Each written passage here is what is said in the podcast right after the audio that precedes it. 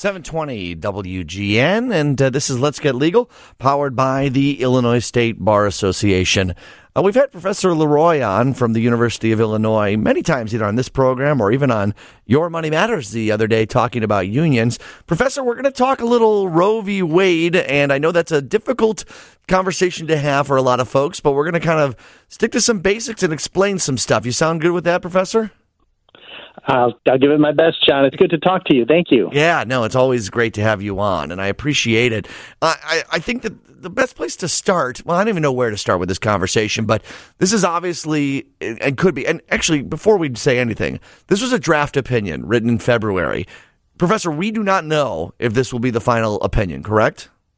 That's correct. And of course, as people know from reading papers, this is unprecedented to leak uh, a draft opinion, and it has caused a huge stir um, in our nation.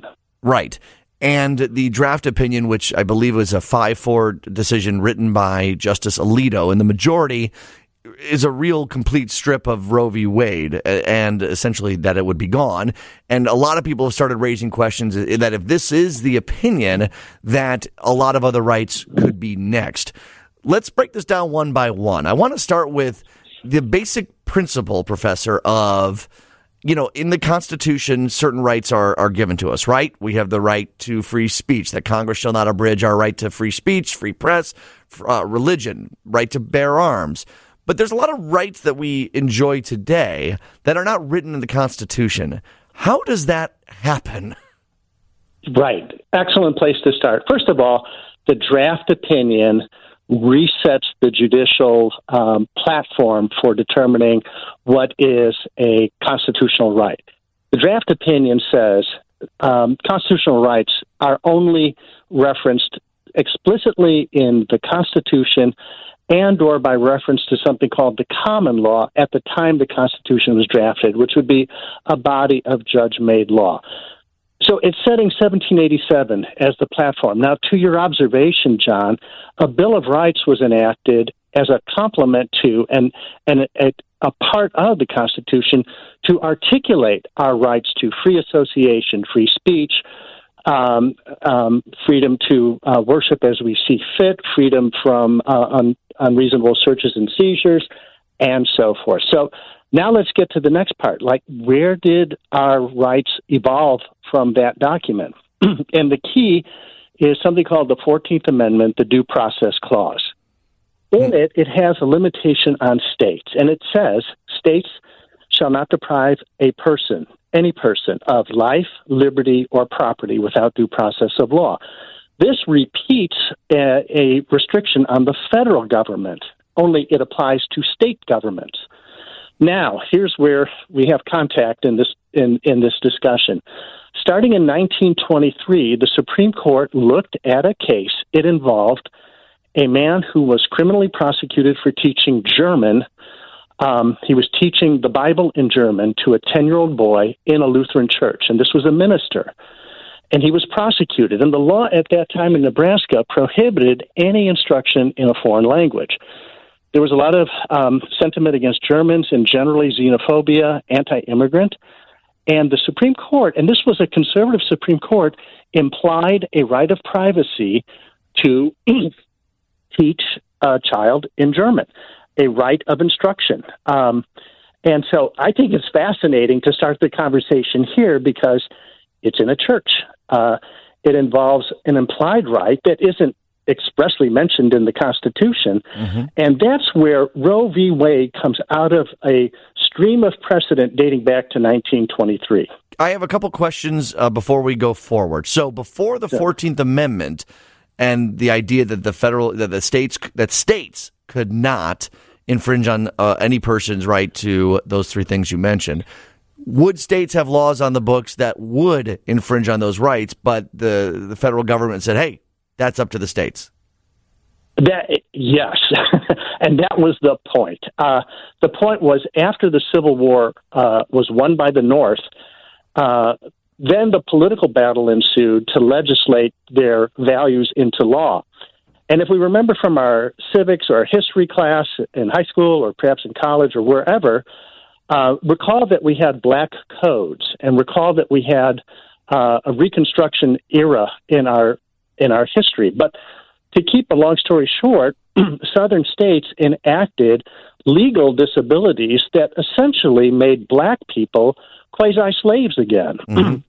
they couldn't uh, they couldn't work a job with white people. They couldn't be in a, a train carriage with a white person, it, it, and so forth. They couldn't be on the road after sundown. We had these sundown laws, oh, and yeah. so the point of the Fourteenth Amendment was to say that states cannot infringe these basic rights for all people.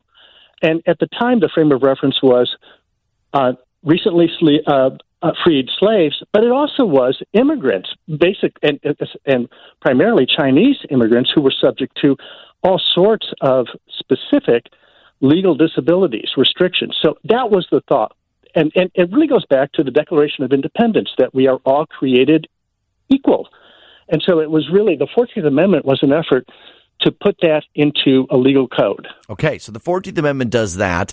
And then in 1923, you have the a conservative Supreme Court pull out the word privacy, which is mentioned nowhere in the Constitution or in the amendments, and say this is a right that does exist. And the 14th Amendment and its due process means that the states cannot infringe on your privacy. Do I understand that correctly?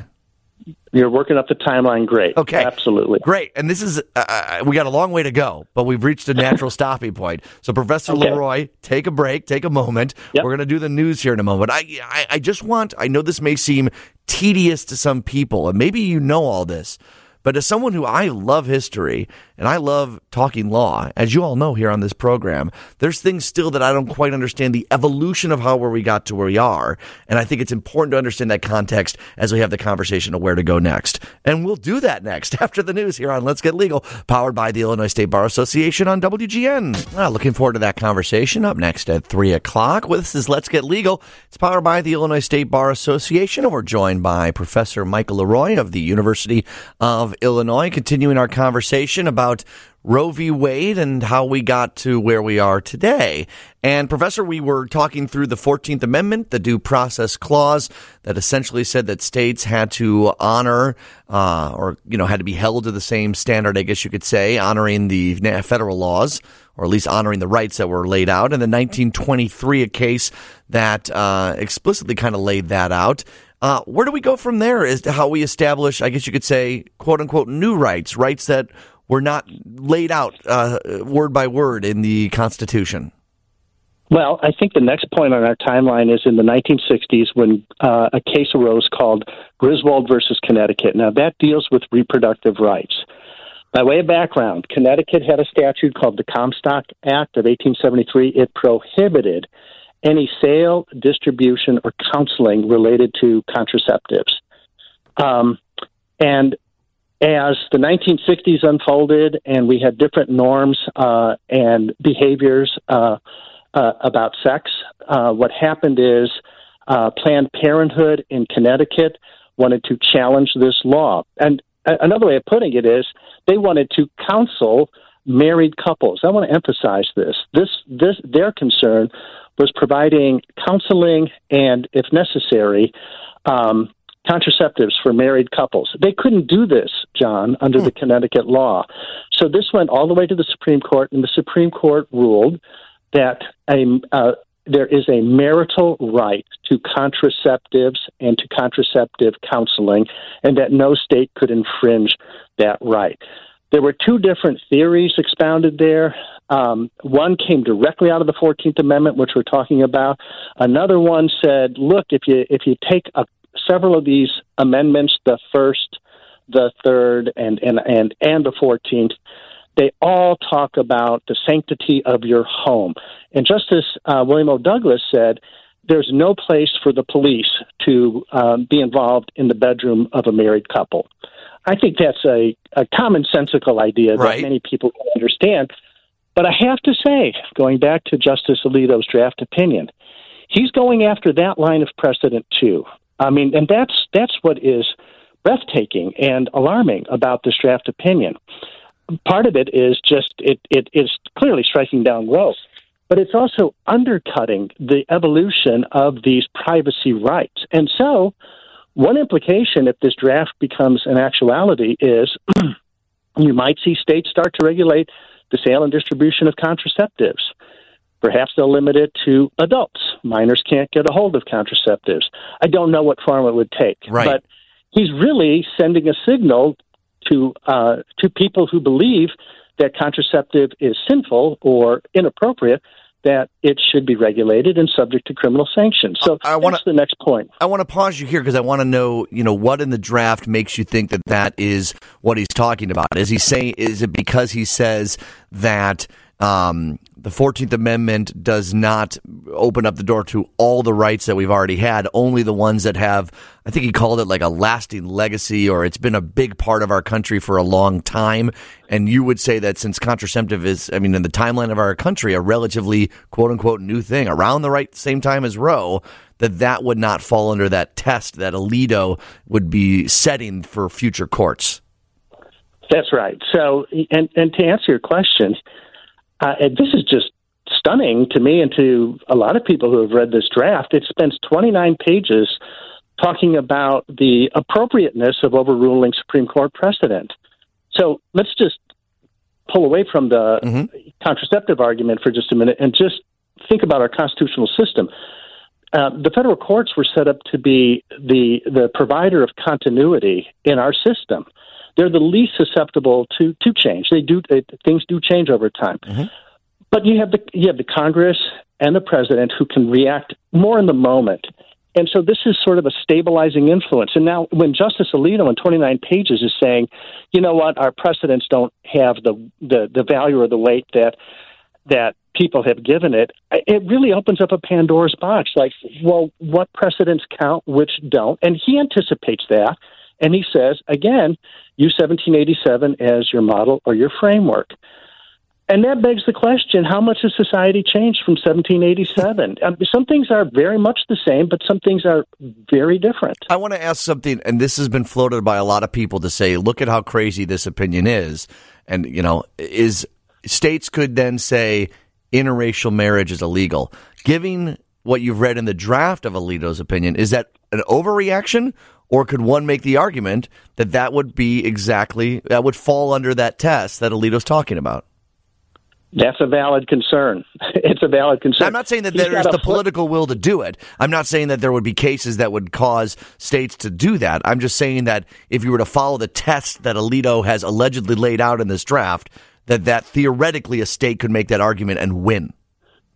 Yes, they could. And uh, I, I would be a little more, I would lean in more to the possibility that a state could actually enact a law that prohibits interracial marriage. Uh, but, you know, that, that is a topic perhaps for another day. Yes, yes. But there's no doubt in my mind that, that he would greenlight that kind of approach because, um, you know, he, he would say that that was not a fundamental right. It was not a recognized right. Um, and and he would be correct. Uh, the question is: is that is that the constitutional value you want for today? I would just add one more point, and this goes back to your observation about like why did why did states have to be subject to a due process clause? And it was because, to, it, to make a long story short, states enacted uh, racially biased, in fact, racist laws, including laws that prohibited blacks from voting. And so, you know, his counterpoint is look, if you want to enshrine these rights in law, just elect people to do it. And I get that. I respect that. I honor that. But it, it turns a blind eye to history where there isn't equal access to a ballot box. And, and the democratic processes that he's placing so much faith in don't operate in a way to express those values as a right. Yeah, the idea of like leaving things to states does have so that holds some water in some places. In fact, the isn't that what the Tenth Amendment kind of lays out that things that have not been covered here are up to the states. Absolutely, and so boy, there's just a huge expanse of things that states can do, short of infringing on people's fundamental rights. Right. Uh, so they can do that, um, and and you know they certainly can do that. Roe didn't take that away from states, and that's not where his argument is. His argument is simply it's not a fundamental right uh, to terminate a pregnancy uh, if you're a woman, uh, and that that's his argument. Yeah. Uh, we often say, and we've been saying a lot, this is Alito's opinion, and as he wrote it. But if this draft is to be, and it has been verified, and it is signed, let's say if it actually happens, by five, ju- I mean, he's essentially speaking for five justices, himself included, that agree. I mean, they sign on to this, right?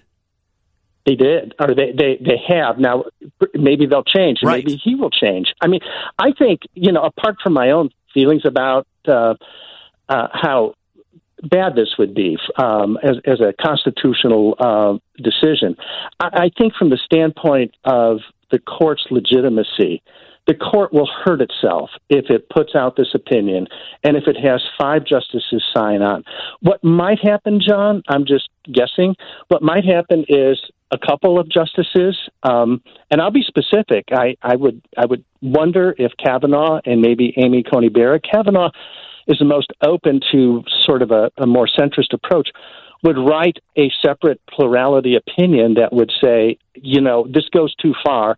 We still believe in stare decisis, which is precedent, and we agree with the outcome here, but we, we we're not we're not signing on to the the full draft here you know that cre- could create a little uncertainty about uh, its precedential value. I would just note Roe had that that fragmented quality. It was a seven to two decision, but the majority was fragmented. Right. And so uh, to, to have this unanimity, uh, it makes it all the more striking. I want to make the argument that some pro-lifers make, and the idea being that yes, this goes against precedent, and yes, it's been in the in the rules for fifty years, but Plessy v. Ferguson was too, and Brown v. Board threw that out, right? Like that there that the Supreme Court can act in important ways, and pro-life people would say it's murder to murder uh, an unborn child, and that the Supreme Court has its right to do that if it sees it that that is uh, the right thing to do. Your th- your reaction Sure. to that? Yeah, uh, two quick reactions. One, uh, the time between Plessy and Brown was something on the order of 70 to 80 years. Now, that's most people's lifetime. So if the Supreme Court is fundamentally wrong about a decision, most people won't live long enough to see the court overrule it. That's point one. But point two, I, I want to lean into Justice Alito's argument and, and accept it at face value. I, I went through this morning, I went through the Constitution. It makes 49 references to person, just the word person. And John, these um, anti abortion laws define personhood. Most of them do. Uh, interestingly, uh, Mississippi doesn't, uh, but most of them, Alabama, Georgia, and others, define personhood as originating at the time of conception. And so, to get to my thought, I believe that if if this is the originalist view of the Constitution, that when 2030 rolls around and it's time to take a required census, that all pregnant women and their their unborn children should be counted. And states like California, New York, and Illinois, uh, who have, I would presume, more pregnant women than states like Mississippi, count those count count their unborn children as persons, and you would have a reapportionment. Uh, un- under the Constitution, where more representation would flow to the states with more pregnant people. Uh, what I'm saying is, this literalism can really fall down on itself at some point. Do I think that's seriously going to happen? No, I don't. But that's the premise for this. So you, you mentioned the pro-life argument is Roe sanctions murder, I, and I under I, I get it, and I, I'm sensitive to that. I'm saying if, if we're going to go the other direction now, then let's let's make sure that unborn children have their full constitutional rights. They they have a right to be counted in the census. they have a right not to be excluded from uh, SNAP benefits, you know, um, food um, and welfare benefits. Uh, if health care is provided to to people uh, generally as a matter of law, then it should be provided directly to them, not just after they're born, but in utero. Let's let's just be consistent about it. Interesting. Yeah, and I think that, that you're making a point of where, you know, you go in these different directions, the permutations that come after it are interesting. Professor, I'm going to put you on hold. We're going to have time for one more sh- uh, short little segment after this here and Let's Get Legal, powered by the Illinois State Bar Association. I want to relay one caller who called and said along the lines of, we are people are overreacting because abortion will still be legal in the states that want it to be uh, legal in, which is the case, right? If this if this passes, so I, I think the caller Iridium was, "What's the big deal? Don't overreact. It's not going to be illegal everywhere." So I think that's a fair point. Um, I think that's a fair point. I would offer two sort of thoughts uh, in conjunction with that. One, uh, if the next uh, uh election, if the 2024 election produces a majority of Republicans uh, in Congress and a Republican president, then um, I, I would anticipate that there will be a federal law outlawing abortion. So the premise from the caller is valid for today. I'm not sure it's valid 2024 and thereafter. Right. Uh, so you know that, that's that's a possibility. We don't know. The other is um, watch Missouri and watch their watch their abortion law because they they have a version of an abortion law that's modeled after uh, Texas, and, and and essentially it says if if a Missouri citizen leaves the state for abortion services, anybody so that would be in Illinois. Mm-hmm. It could be anywhere, but it, you go across the river, you come into Illinois anybody who aids and abets that is going to be subject to a civil lawsuit. And so now we are, and, and so we, we've seen Texas, now Missouri, likely others, I believe. And so again, that sort of that sort of questions the premise that you still have a right and so forth. There's a harassing quality to these laws that interferes with the ability of people in states where this is legal to go ahead and provide services. So it's a good thought the caller has. Right. I uh, right, and but also you could say that Alito's draft opinion doesn't just say this is for abortion. It's it, uh, people are really up in arms. I think the idea of that this may throw out a lot of other precedents, which we don't have much time, Professor LeRoy, but you looked into how often precedents get thrown out, or more accurately, how quickly they get thrown out. How unusual is it a precedent that's been here for 50 years to be thrown out versus one that's been around 10 or 20 years, let's say? Sure. I, I published a study in 2014. It's called Death of a Precedent. Uh, it's online if people want to check it out. What I, I found 205 decisions uh, rendered by the Supreme Court that the Supreme Court specifically, explicitly overruled. Now they have the Supreme Court has all sorts of ways that they avoid a precedent or narrow it, but these were explicit overrulings. By the way, I don't think I'm I'm perfect on my count. I think I'm close because I was exhaustive and I. I checked my study out with others. But here, here's the point. They last, on average, about 20 years. Roe is 49 years. I found only 30 decisions out of 205. So 30 decisions since 1808, when the first decision, um, 1810 was when the first decision was overruled. John, only 30 times has the court uh, t- uh, overruled a precedent that was more than 49 years old. And most of those were maritime cases that involved these technical issues about sea law, like what happens if a ship hits another ship and so forth, and and technology caused these delayed over uh, turning of precedent. So, right. just from a statistical standpoint, we are in a very strange place here if this holds up. Right. And I will just make the argument that pro life people will make is that this decision is worthy of that. And that's certainly an argument that can be made too. Yeah, absolutely. That that's their argument. And to that point, I would just simply say, um, it, it, because there are other freedoms that, if we go back to where we started, we, we started in a church where German was being taught, a Lutheran church. That is a privacy right. And so, I in my classes we read John Harlan. He's the great dissenter from the 1880s right. through the early 1900s. But my point is, what comes around goes around in constitutional law. And so, if if if Roe has lived outlived its usefulness for the majority of the court, uh, then okay. But I mean, to undermine all the, the, the value of precedent is is such a destabilizing right. force. Right. You know, Professor, we're out of time. Thank you for joining us. Yep. I appreciate it. Thank you, John. Take care. Yeah, take care. BJ had a call. I don't have time for it, but he said, "Why are two men talking about abortion? Where are the women?"